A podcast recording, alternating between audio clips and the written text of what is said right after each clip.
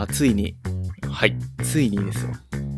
お気づきの方は違いか分かるか分からないんですけど、僕もついに用意しました。そう、ハッシーさんが、はい、いいマイクになりました。いいマイクになりました。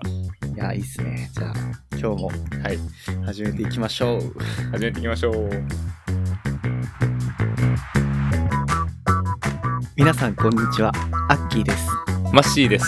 この番組はスポーツにどっぷり浸る日本代表の2人がスポーツのことをおしゃべりする番組、ポンダラスポーツです。よろしくお願いします。よろしくお願いします。いやー、ポッドキャスト、うんうん、どうやって伸ばしていくかむずいっすね。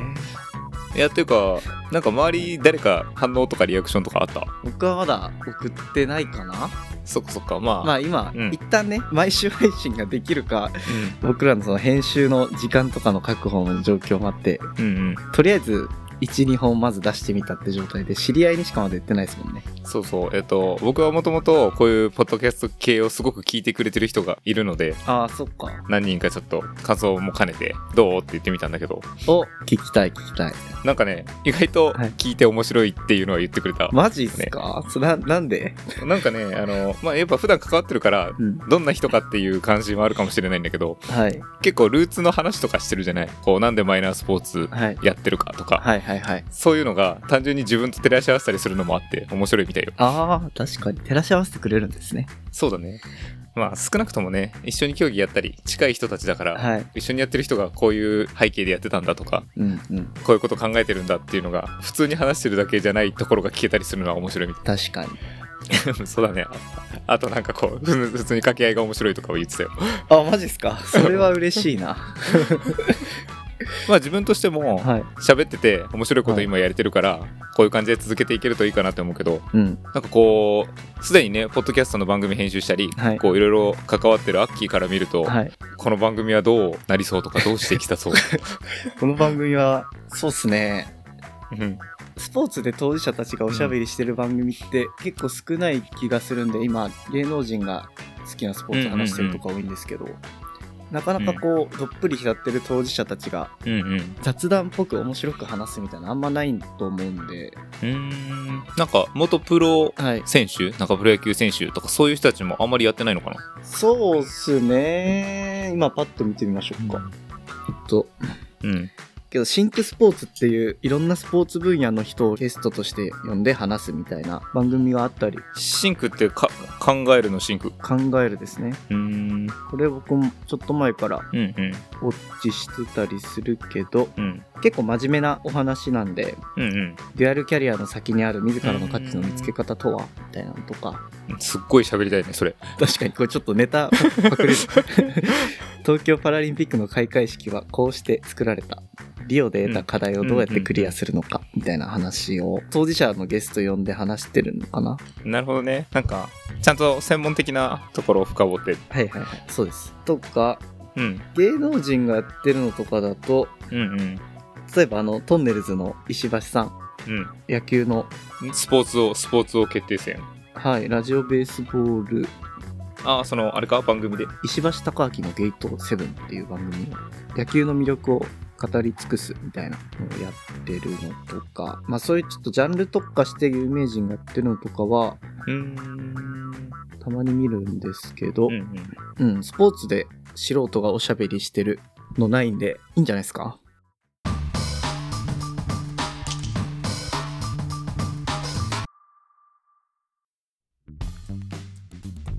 ちなみにそのスポーツ関わらずアッキーはどれぐらいの番組を聞いたり調べたりしてるの？いや、いい質問ですよそれは。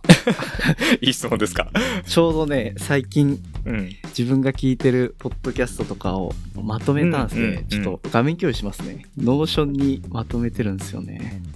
おー、すごい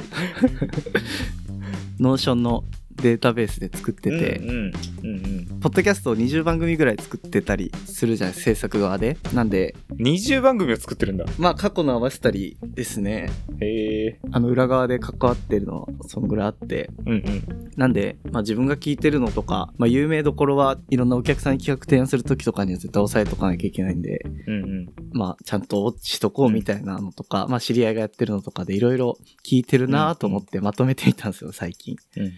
そしたら今54個一旦書いててすごいそんなに番組あるんだね。いやまだまだ俺これ書き切れてないですからまだ。へえ。ジャンルごとに分けてて、エンタメ、教養、うん、樋口清則はい樋口清則はもう樋口清則でいっぱいあるんでジャンルにしちゃってるんですけど。なるほど。子育て、うん、企業ビジネス、うんうん、ドキュメンタリー、ドラマとかでやって、あでもこれぐらいジャンルいろいろ見ててもスポーツっていうのが本当あれなんだ、まだ開拓されてない感じなんだね。だから自分のドンピシャのスポーツのポッドキャストあんまないっすね、うん、まあ、上からゆとりっ子たちのたわごと、謝り続ける女たち、楽しいラジオどんぐりFM、うん、忍びと並びの特別アメリカンライフ、うん、どうせ死ぬ3人とかいろいろ書いてて、それぞれのページを開くと自分が聞いた時の感想をメモってるんですよねすごいそれそれまあちょうど1週間前ぐらいからやり始めたんで、へー、聞いた人、うん、一言感想を書いてちゃんと分析してるねそうなんですよね結構聞いてて、まあ最近面白かったの紹介しますね、うん、ジャンル樋口清則、はい、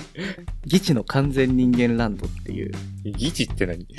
ギチって樋口さんと青柳さんがやってるお笑いのコンビ名で、ああはいはい、なるほど。樋口さん日本一のポッドキャストの古典ラジオのパーソナリティで、うんうんうんうん、青柳さんはアットホームチャンネルっていうホームレスの人をこう取材する YouTube チャンネルやってて、うんうん、登録者今十何万人ぐらいいるんじゃないかな。すごいな。この2人がそれぞれ活動してて、もともと吉本で2人でお笑いやってたのを、お笑いをやめて、樋口さんはポッドキャスト、うん、青柳さんは YouTube でなんか活動してて、お互いちゃんと伸びてるっていう、うんうん、青柳さん YouTube やってるんだ。なるほどね。最近本も出してますし。へー、すごいね。おもろい。でこの100回目の放送があって最近、うんうん、番組内ポッドキャストアワードを勝手にやってたんですよ自分たちでリスナーさんが今までで一番楽しかったエピソードをこの番組に送ってそれで競わせるっていうのをやってて、はいはいまあファンにとっては超嬉しい企画ですよね。なるほどなるほど。面白くて、うん、でその中で、うん、その100回目のポッドキャストアワードに合わせて全部聞き返しましたって人がいていや1回の配信40分とか1時間とかあるのに全部聞き直したんだみたいなはいはいはいすげえなーっていうのと、何が面白いのそれは。番組自体ですか？あ、そうそう、番組自体は、うん、樋口さんと青柳さんの喋りが、うん、おもろい。やっぱ芸人さんだからかな。へえ。なんか例えばその俺らが参考にできるようなことがあるとしたらああ何なんでしょうね相手をいじる、絶妙に樋口さんが青柳さんをいじる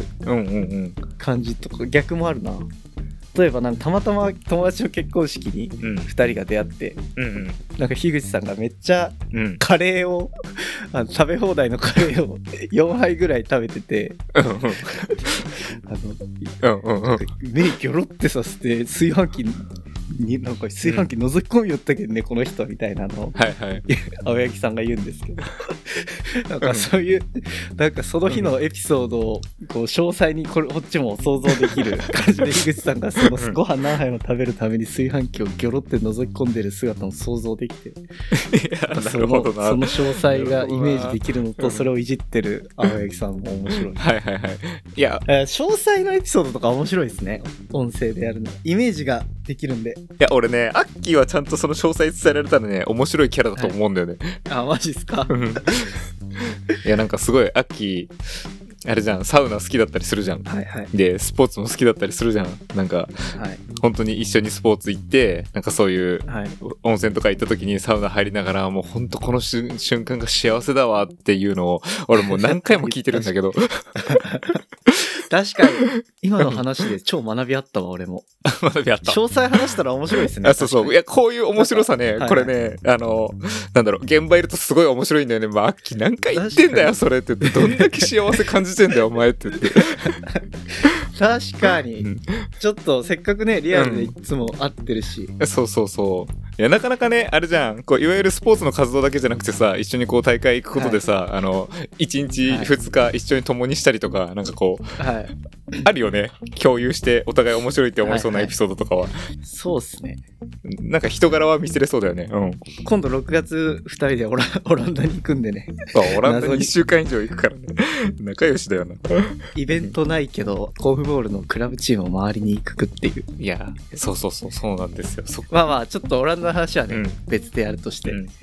戻しましょう。そうだね、今日は音声コンテンツって聞かれんのっていう話そうそうそう、せっかくこうやってね今ちょっと公開して、はい、いろんな人の反応も聞いたんだけど、やっぱりそのアッキーがいろいろやってるところの、うん、ポッドキャストいろいろ関わってる中でのこうまあいわゆるプロ視点じゃないけど、はいはい、ポッドキャスト視点っていうのはね、うん、ちょっと聞いてみたいところはあったから。そうですね。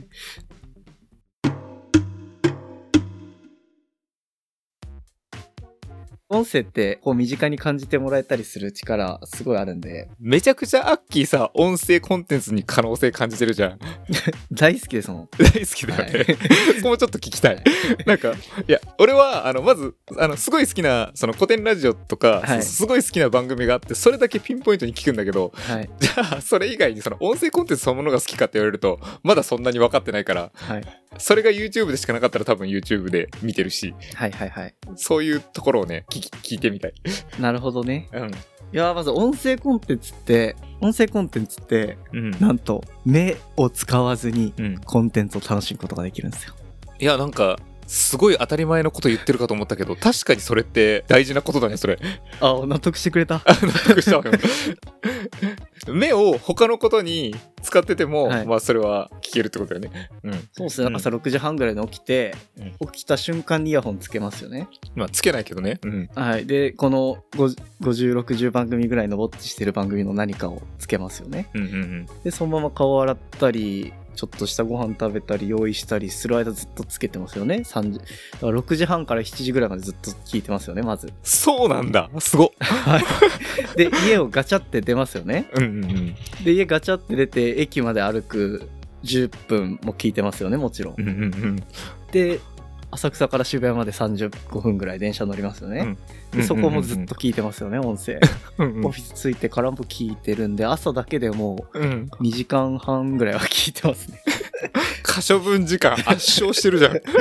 でこれ面白いのが、うん、街歩いてたり電車乗ってたりして周りを見渡すと、うんうん、誰もまだイヤホンつけてないんですよ、うんうん、まあまあ俺はその世界にいるね、うん、あんまりつけてなくて、なんでこんな音声楽しめる時間に何をしてないんだよっていう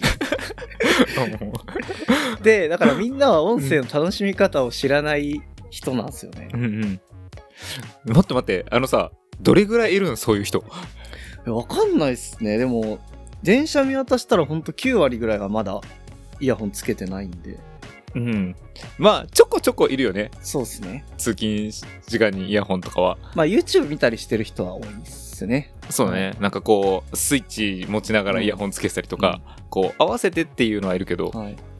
あれだよね、だからスマホとかも見ずにイヤホンだけつけてる人ってことだよね今言ってるのは。そうそうそう、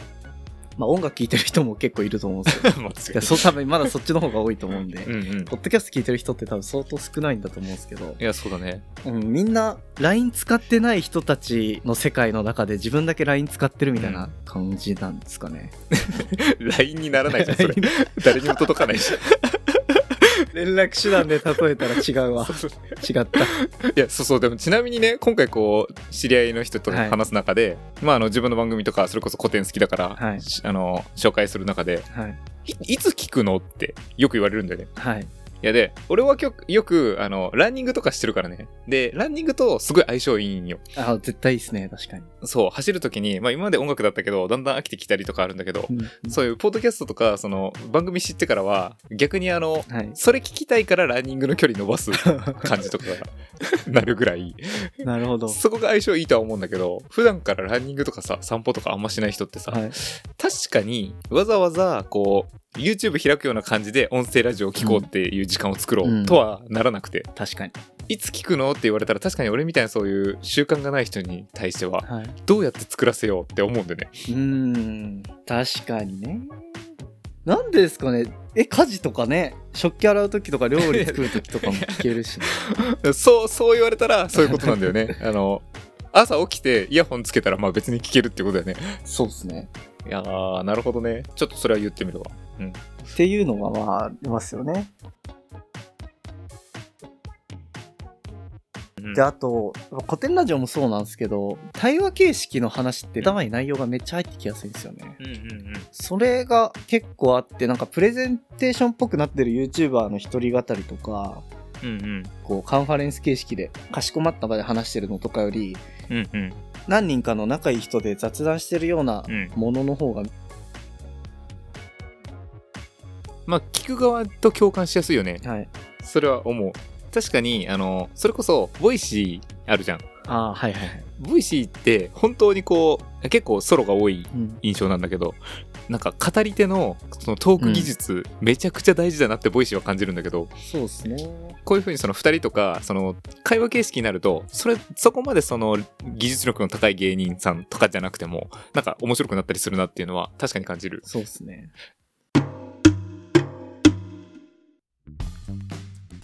じゃあこのポンダラスポーツ今後どうしてったら聞く側とか楽しくなっていくかなっていうのは、アッキー的なあれあるビジョンみたいなのあるかな。あ、それを話して締めましょうか。じゃあ、そうだね。そもそも番組を始めた理由は、うん、あれじゃないですか、僕とマッシーさんが、うん、コーフボールどうやったら広まるかなみたいなのを毎週議論してて、うんうん、それで、まあ、実際クラブチーム今3つコーフボールだけであって、まあ、他のスポーツもいろいろ運営してる中で、うんうん、仲間欲しくねってなって始めた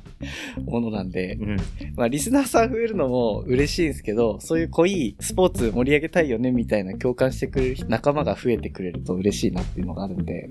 そうだよね。いや、なんかここまで話してなかったけど、アッキーさ、その、はい、音声コンテンツってコミュニティを作りやすいって話前してたじゃない。あ、はいはいはい。 なんかそれはもともときっかけにあったよね。そうですね。仲間を本当に見つけれるっていうのが強いんで、うん、数でね1万人フォロワー目標みたいなのもまあいいんですけど、うん、一旦は、まあ、あくまで個人野良ポッドキャスターなんで続けながら、うん、まずは仲間をね20人とか見つけれたらいいよねっていう。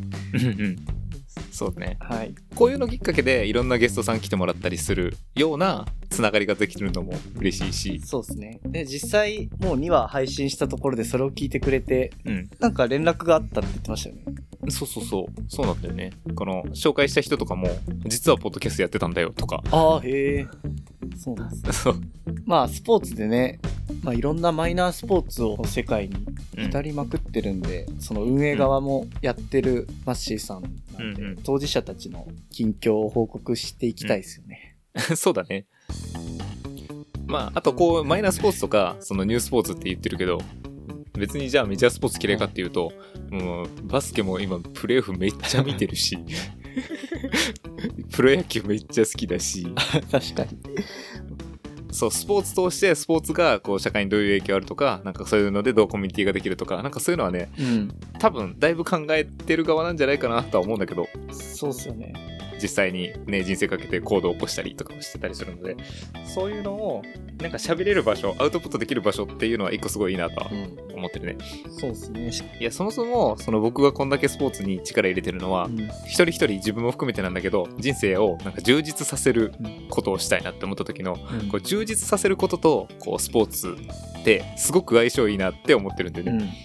いはい、まあ、目標があったりとか、その汗かいた感じとか、そういう仲間がいて一緒に何目指そうってやるっていうのとか、なんかそういう一つ一つが、いや、なんか今日一日充実してたなとすごくつながりやすいなと思ってて、うん、まあだからこうやってスポーツやってるんだけど、まさにっていうのをなんか発信できる場所の一つとして、これだけこう考えを話せるってやっぱ音声コンテンツならではな感じがするから、うん、はい、それはファンがつこうがつかまいが、まあ、ぜひついてほしいが、そうですね、喋っていけたらいいかなとは思うね。なんで、うん、この番組はフォロワー2万人を目指して頑張っていきましょうなので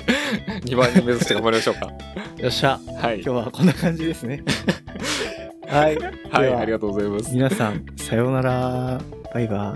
イ、さようなら